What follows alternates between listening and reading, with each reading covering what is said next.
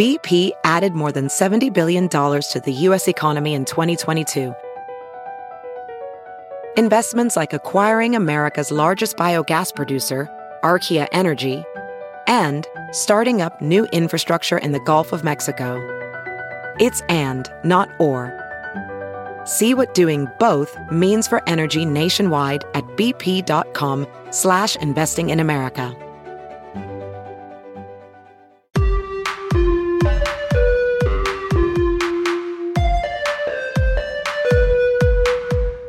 Hi, and welcome to System Reboot, a podcast from Gizmodo where we dive into the systems that are failing us and explore realistic opportunities to create something better. I'm Brian Kahn, the managing editor at Earther. And I'm Alex Cranz, senior consumer tech editor at Gizmodo.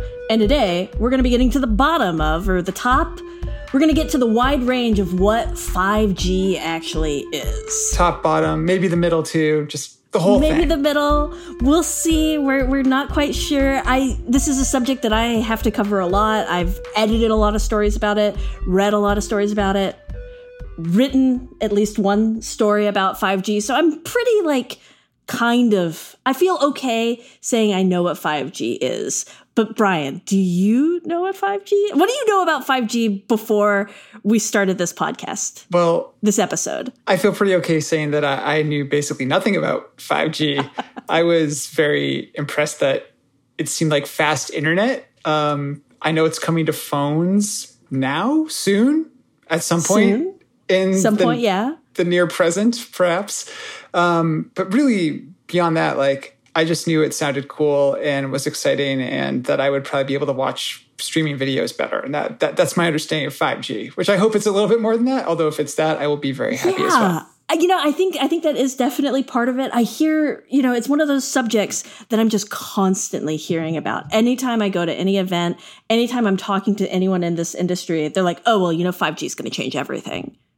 I you mean, know, 5G, it's it's changing the world. And I'm like, "Cool." How is it going to change the world in ways that 4G isn't? I just, I'm very curious to find out. And I think the person we brought in today to talk about the subject is one of my favorite people to talk about 5G with. It's Vida Ilderem, who's the vice president of Intel Labs and director of integrated platform research, which is a whole lot of fancy words, but it really means that she just knows the subject backwards and forwards. And because she's part of the research team and she's not actually out there trying to sell it, Vida hopefully is not going to be trying to sell us on 5G. she's she's generally like pretty pretty frank and pretty candid about the the the subject and and the challenges of this technology. So I'm super excited to have her on today. I am excited as well, and I hope that she'll be able to explain, you know, the top, the bottom, the middle, like the whole the whole thing, all the 5G, so that I can then be hopefully impressed, but also have a realistic expectation of what's gonna what's coming with this. I hope that you ask her about 5G and COVID. I mean, how could I not? like I think I think that's very high on my list of things to talk to her about, but I don't want to ask it because like I want her to respect me. So I want her to keep respecting you too. I'm willing to be the fall guy to ask that horrifyingly yes! dumb question. I will I will do it for you. I'll take one for the team here. And Vida, if, if you listen to this podcast later, uh, ignore all of that. but, okay, well, let's go ahead and get to the interview then. All right.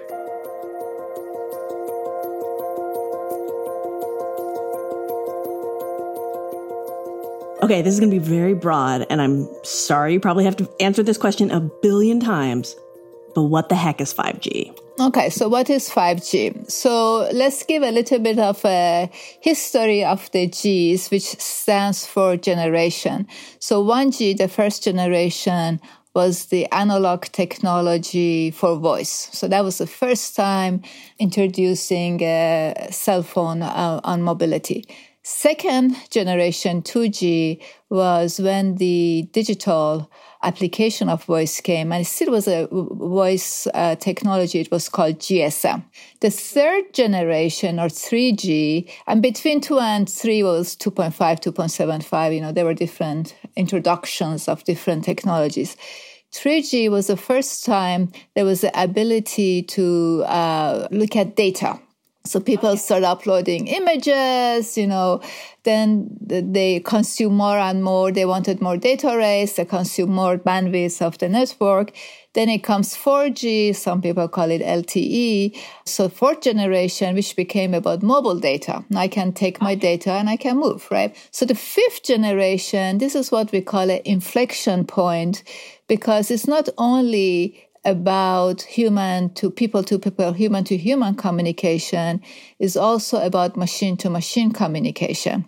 So 5G is the first standard that not only addresses, you know, higher data rates, better capacity, better coverage, but it also addresses the machine type communication for the sensors which are in the field. Some of them have very low data rate, like kilobits per second, or for very time critical and highly reliable applications, which we call ultra reliable low latency applications, which 5G is going to address that. So we say it has three pillars. It has enhanced mobile broadband, which is about people to people communication. Yeah, that's the stuff we generally care about. Yes, uh, but the other two does bother your communication. so your network, that's the key, right? And then the other two pillars, one is for millions of machines coming online. And the third one is for very low latency, high reliability applications. Okay, so when we talk about the G's, and we're talking about generations, and that third generation is where, and I guess people like Brian and I really started to care about it because that meant our phones could suddenly do a lot more. And you're saying in this case, it was really about the images. And in 4G, it was about the, the video.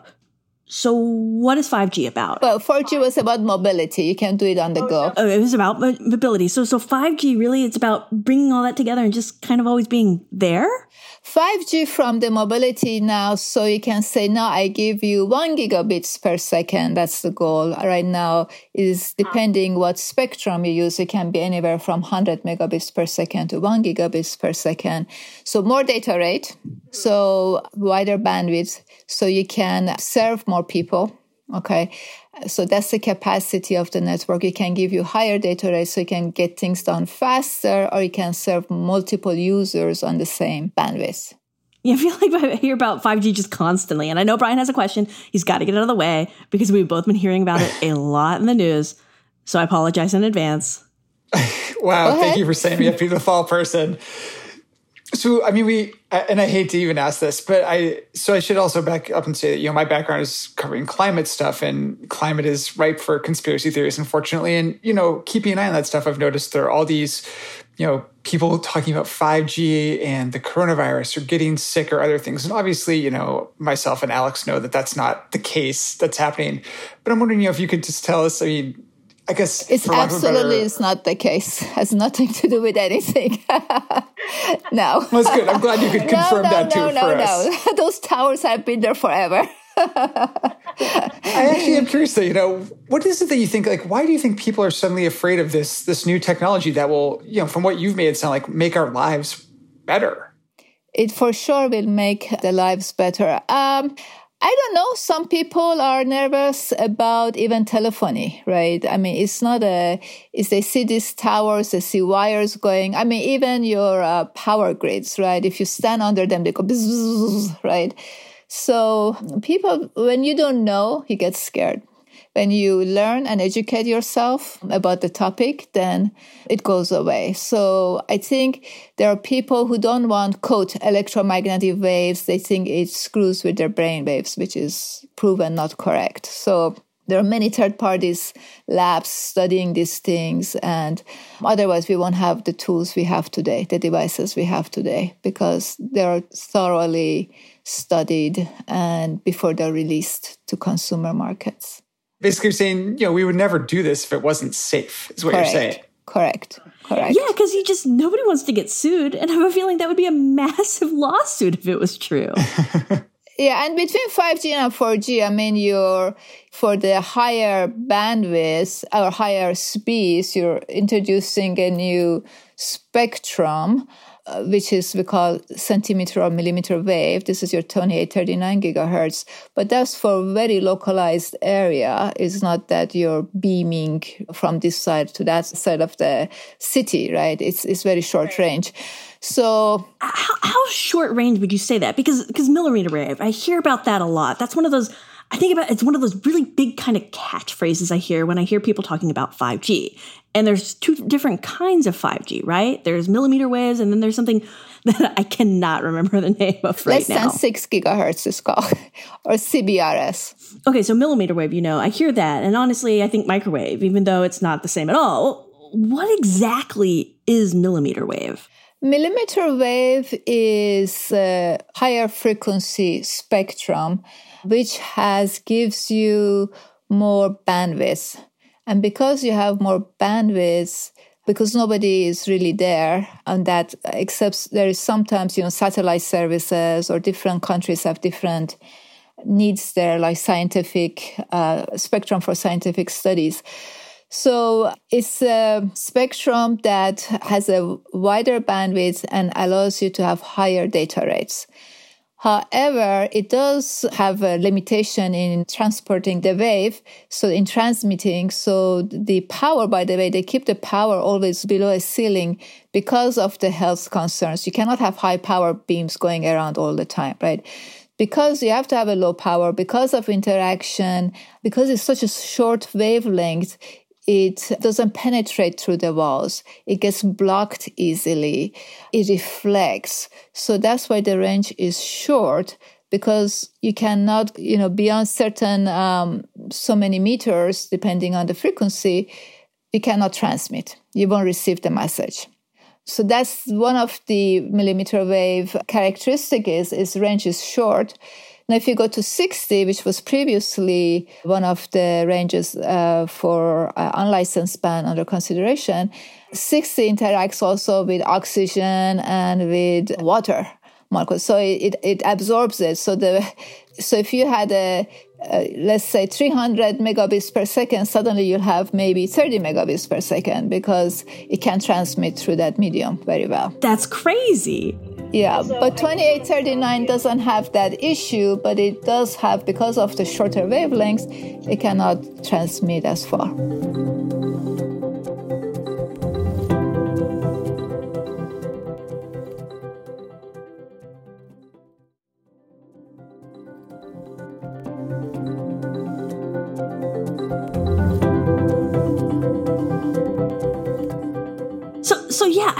Things that is really interesting because we keep hearing about 5G being this this huge transformative thing. And then I hear you talk about millimeter wave and sub-6 G, and there's still so many technical limitations because even though we're getting this much higher throughput, we're able to have so much access to data. There's still some pretty profound limitations in the technology. It sounds like. Um, well, it's it's there all the pieces are complementary to each other, right? You don't use everything every time. So if you're a very dense urban area, you may want to use the millimeter wave. You're more line of sight. Okay. But if you're driving in the wild and you depend on the towers to, for your communication, maybe you use a less than six gigahertz band. Maybe in conjunction with LTE, 4G, that doesn't go away, right? That's one of the generation is each generation takes about 10 years to peak so once you're, you know, you're ramping 5G, you still have 4G, you still have 3G. For IoT, Internet of Things, you have 2G, you know. So the Gs don't the generations disappear. don't go away. Yeah. There are overlaps. Oh, that's kind of cool. So when I'm going to buy a phone, that's why I don't want to get one that's only does millimeter wave only does sub 6G because it's not going to be able to do work. You will be very limited. Yes, you will be very limited in what you do. And on top of it, there is a World uh, Radio Congress, which meets every four years. So it met this past November. They harmonize the frequency across the world because you don't want to go from US to another country and say, oops, you know, they don't use this frequency. I need to insert a dongle to be able to call. Yeah. Okay. So there is a lot of uh, regulation and harmonization and the countries coming together to agree about these bands.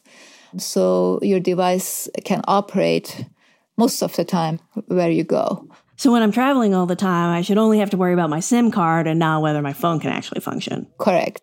You have the correct radio in your phone to connect. Correct.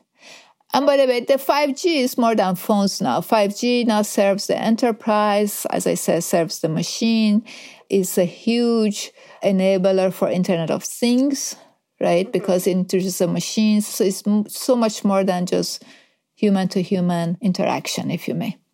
Well, I'm wondering if you could, you know, you see the Internet of Things and machines. I mean, what are they i guess what are they are they talking to each other? What are they doing to actually be connected over 5g that they couldn't do over say 4g or 3g or anything else uh, they can connect over those other bands or other generations.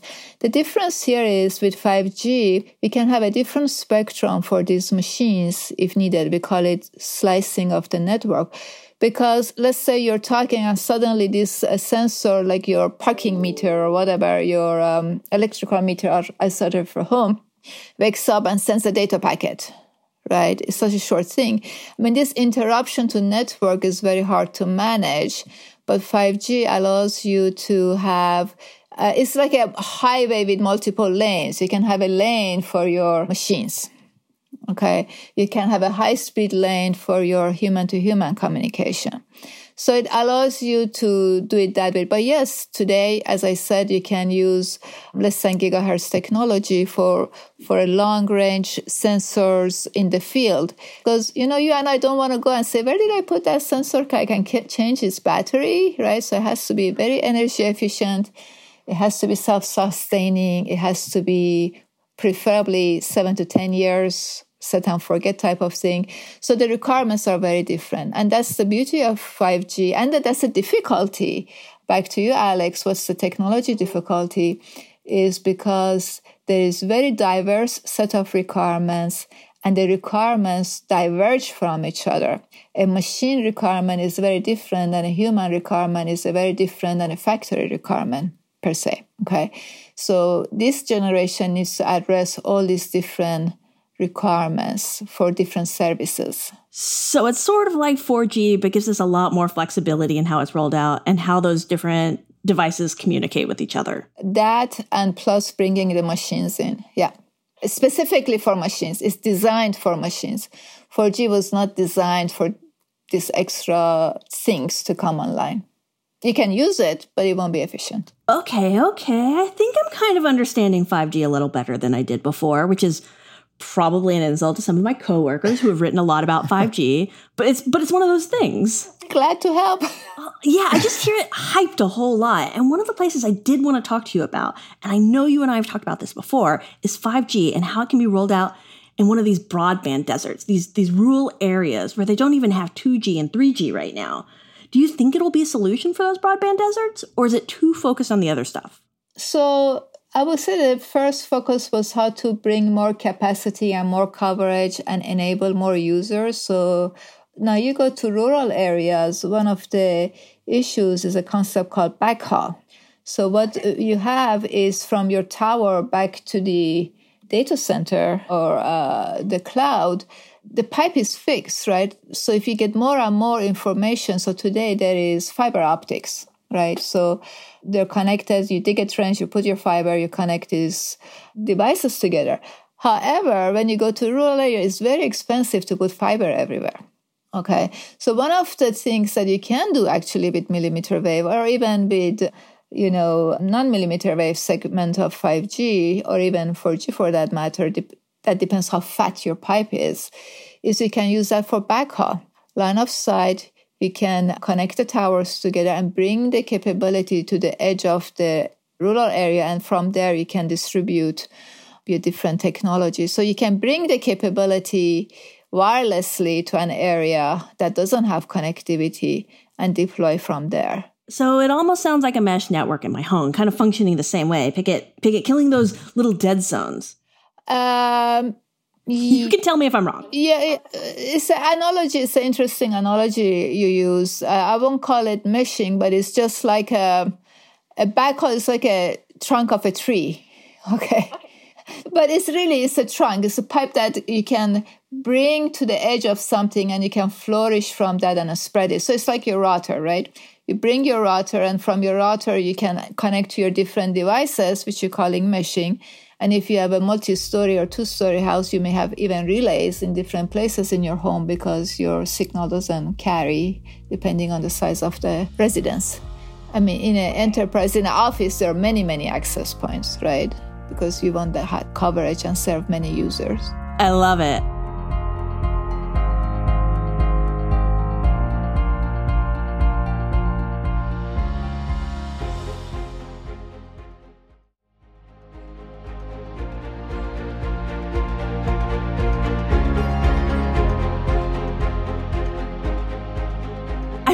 So so what are the big challenges right now for the technology? Because you know, I, I hear you talking about it, and it sounds like it's already there. It's completely in the wild. It's totally there. But then I know, just from my point of view and covering it from the phones, it's not there. It's only just begun to roll out. It's, it's beginning to roll out. I wouldn't say it's completely there. And as you uh, as you as like any other technology when you start using it you say oh i can do this differently i can do that better for instance if you look at the low latency, you know, high reliability, so you can say, have you heard about the concept of edge compute or edge network? So what is happening is uh, we are going towards autonomy, autonomous car. You know, uh, in future you're going to have robots or whatever, right? Things that can yeah. um, operate under their own capabilities. So for this type of future, you need very fast response. You cannot wait to go all the way back to the cloud and come back, right? So we are saying this gives birth to the concept of edge compute, where the cloud gets closer to where the data is being generated. Okay, so so it's shorter, shorter pipe, shorter pipe, shorter distances, and fatter. Uh, it could be fatter or it cannot be fatter, but you get the very fast turnaround time because your distance is shorter right? And you're bringing the compute capability to the edge of the network, okay? Now, so you can have compute, you can have edge, now you have your comms. On top of this, now we're adding artificial intelligence, learning, machine learning. So, how can I use my resources better to direct the traffic properly? So, I mean, you can have a world tomorrow with all these driverless cars, full autonomy, where you don't even need intersections. You don't need lights. It's actually lights are for humans to know when to cross. right? The cars don't need. Okay, but that's kind of, I mean, that's a cool future, but I'm also just a little terrifying to me because then I'm putting all of my, my control and all of my, my personal autonomy into the hands of these robots. That's right. We humans have problems with that. because we want to understand how does these machines make the decision, right? How did you make this decision? Because we teach them first, right? we give them policies, but they learn faster and faster, right? They have their own algorithms and they learn from themselves sometimes. So we as humans, we don't want to lose that control, but also we want to have that trust in the technology or in this autonomy that we know that it will do the right thing by us. But you know, watch yourself next time you cross the road. How many times do you look, look to see is the driver looking at me before I go? never. Drivers never look. So, but you look, you look to see if they're looking at you. yeah, yeah. So I would say that yeah, yeah. So would you say that maybe the challenge isn't necessarily in this rollout of 5G, but kind of other stuff related to it? These almost the new things come up, right? As you yeah, do, yeah. These, as these you, new ethical issues just spring up just because we've enabled them. It could be ethical, but it could be the other way to look at it is as we introduce technology enables other things. Then you start going down that path and you go, ooh, I can do this, right? And then you have to address all these new things that pop up, which are exciting, but you have to address it, right? I mean, there are regulatory things you have to address. You brought the, some people talk about the policies for AI, right? So explainable AI, tell me how you decide what you decide, how you decide it, because sometimes it's a black box, right? So there are new, very interesting research challenges to go after. So what we see is a confluence of, you know, communication via 5G, computation via how cloud is coming closer to data and we bring in cloud, and then the rise of AI, all these things are coming together, and edge is a very interesting place that they're coming together to enable very, very exciting things. So if you if you forget about the driving, but if you say, okay, I have a factory which is run by you know autonomous robots or uh, you know guided vehicles type of thing, you can remotely control that. You know, they don't have to be autonomous. Autonomous. You could. It's like a, a remote driver, right? So that latency becomes important. So five G uh, is a path towards that it, it, it's a path towards everyone being able to work from home. Yes. Instead of us just very privileged few at the moment. Maybe, maybe yeah, for some yeah. things, some things. I'm sure we'll never be able to. It's going to be a, a new capabilities coming up, and it's up to us how to use it. Remember, from 3G to 4G, it was, hey, I'm using imaging. Oh, I'm starting to download video. Hey, my videos are slow. Okay. Now I want to be on the go to do this. I don't want to just sit at my home to do this, right? then the mobility come in, you know, as we use the technology, we want to do more and more. And that leads the way. How far are we from doing some of those more things with 5G? I mean, are, are, are there some of those more things already available to us right now, or are we waiting uh, you know, a think, year, I five years? There's some, there are pockets. I think people are looking at how to use some of this capability as the technology becomes more mature. I would say less than six gigahertz is pretty good as you go higher and you bring more applications in. It's not just about, you know, 5G, but you have to integrate it with other things, right? You bring the, you bring the computation in, you bring the intelligence in, how you manage your factory, right? How do you make sure that if you see a wire, you know that it's working. Now, if it's wireless, how do I know you're working? right? You don't see it, right? Uh, so building that, it takes time, but it's happening in pockets. But remember, every every G every G to date to date has taken about ten years to peak, and we are in a we are in the journey right now. Mm. How early in the journey are we? Do you think? Well, the first standard release, I mean, the first discussion of 5G was in 2015. I think the first, you have to go through standards because you're talking with spectrum and interoperability between different entities, operators, and, uh, you know, service providers and others. So, telecom equipment manufacturers. So, I would say we are maybe three years I have to see when is the first standard release. Release 15 3GPP is, is the first standard, but the discussion started in 2015. But without standards, it's hard to deploy. Yeah, yeah. So if every generation is a challenge, if you think of every generation as a full grown person, 10 years in its lifespan, then this is an adolescent. No, uh, uh, 10 years it peaks. Oh, yeah, yeah, yeah. So we're still we're still babies then. Yeah, we are we are below the peak. I don't know if I don't know what maybe we are teenagers. I don't know. I don't know our age range. we are not yet going to college. okay, yes. We have not peaked. We know that. well, actually, if you say 40 is your peak of your whatever, 10 is 40. well, this has been like super illuminating for me. Just kind of understanding 5G and seeing just how early on I guess we are in the process. It's it's been kind of a nice counterpoint to some of the stuff I hear elsewhere, where everyone's like just like 5G phones now, go go go go go. It's all there. And no, no, we're still not. We've still got a little bit of time. Brian, you have any more questions or thoughts?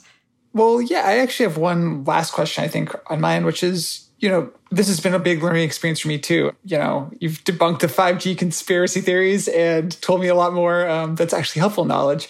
And, you know, I'm wondering for listeners, like, what's something they can do to either educate themselves more about 5G or if they're living in an area where they want to see it, where they can, you know, maybe advocate to get 5G um, in their area, whether it's the city or, you know, the rural area?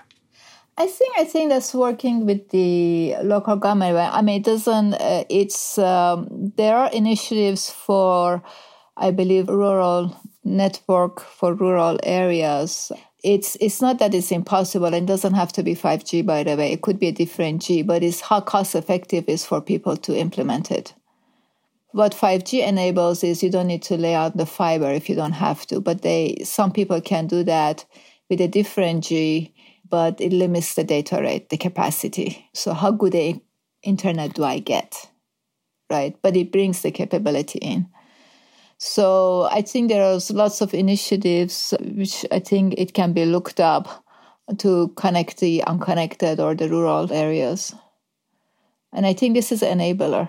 It sounds like, and I know Land of Lakes of all places, the Butter Guys just recently announced their own initiative with, I think, Microsoft and Cargill and some of the other big ag companies. So they're certainly increasingly a move towards better internet to these rural areas. And it sounds like 5G could be helpful. Could be helpful for the definitely on the backhaul side of it, sure. And I think it's very in exciting times. I think multiple disciplines, technology disciplines are coming together. And I think it's going to make our lives better. Um, yes, it's, it's, you know, everything is not always rosy or everything, but we learn as we go. And I think it's the learning side.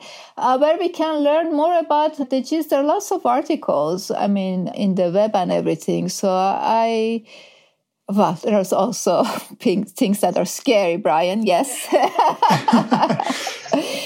so there are white papers by 4G America or 5G America. There are white papers by uh, there are 3GPP standards bodies which issue white papers. So I recommend people if they truly want to get educated to look for these consortiums that publish in this area.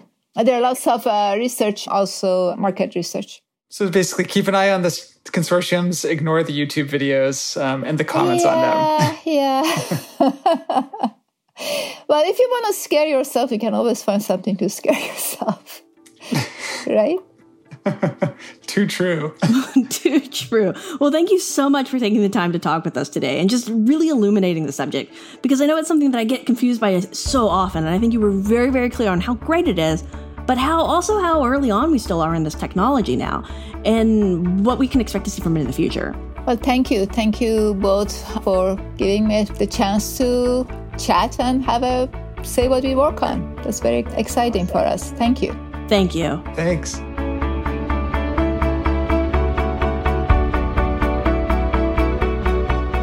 Thank you for listening to System Reboot. It's hosted by me, Alex Cranz, and Brian Kahn. Our producer is Michaela Heck, and Jamie Colazzo mixed the episode. If you like what you heard, please rate and review us on whatever podcast app you use. Um, it'll help spread the word and allow other people to find the show. Yeah, and if you have any other feedback, questions, or thoughts about what you heard today, tweet us. You can reach me at Alex H. Cranz. Or you can find me at blkahn.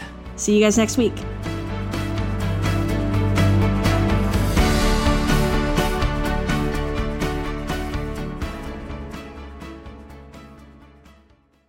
Hiding yourself from me is so upsetting. I mean, I love to see your beautiful face, Brian. The truth is, though, I just we didn't make the bed this morning, so my bedroom is a total mess. Um,